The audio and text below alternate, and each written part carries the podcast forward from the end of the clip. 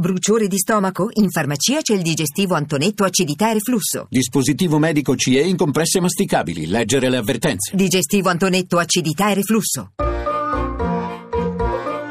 Accadde domani. Viaggio nella storia. 15 ottobre 1990 viene assegnato a Gorbaciov il premio Nobel per la pace. Congratulazioni da tutto il mondo per Gorbaciov, nuovo Nobel per la pace, in riconoscimento del suo ruolo guida nel processo di pace che oggi caratterizza settori importanti della comunità internazionale. Quando a Cernenko succede Gorbaciov, la sensazione immediata è che negli ambienti diplomatici occidentali grandi mutamenti stanno per verificarsi. Il ritiro dall'Afghanistan, la normalizzazione con la Cina, la riduzione dei carri armati in Europa, che sarà firmata in novembre a Parigi, infine il rapporto di fiducia con Bush. Sono questi i gioielli che compongono la corona del nuovo Nobel.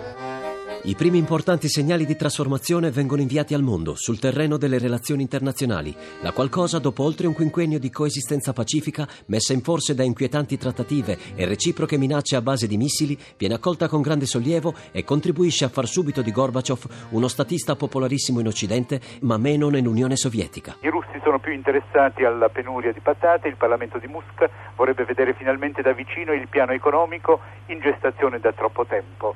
Il prestigio che deriva dal premio segnala in patria che per l'Occidente l'interlocutore privilegiato è Gorbaciov, ma il suo spazio di manovra in Medio Oriente non è che aumenti. La parola d'ordine diffusissima che si identifica con tutta la parabola politica di Gorbaciov è perestroika o ristrutturazione, vale a dire una politica mirante ad attivare i progressi sociali ed economici del paese e a creare un rinnovamento in tutte le sfere della vita, in grado di suscitare grandi speranze. A seguire, l'altra parola d'ordine diffusissima è glasnost, trasparenza. Le decisioni del governo d'ora in poi non devono più essere segrete, ma devono essere rese pubbliche. Compagni deputati, la fase che viviamo in Unione Sovietica è decisiva per la perestroika. Si tratta del primo stadio della politica di riforme, quella del rinnovamento del centro. Poi verrà una seconda fase ancora più incisiva, dove la perestroika si estenderà anche alla periferia. La sua politica di rinnovamento porterà all'arresto della corsa agli armamenti tra Unione Sovietica e Stati Uniti. Il 15 ottobre 1990 Gorbaciov è insignito del premio Nobel per la pace. A domani da Daniele Monachella, in redazione Alessandra Rauti, le ricerche sono di Mimmi Micocci, alla parte tecnica Alessandro Rosi, la regia è di Ludovico Suppa. Il podcast e lo streaming sono su radio1.rai.it.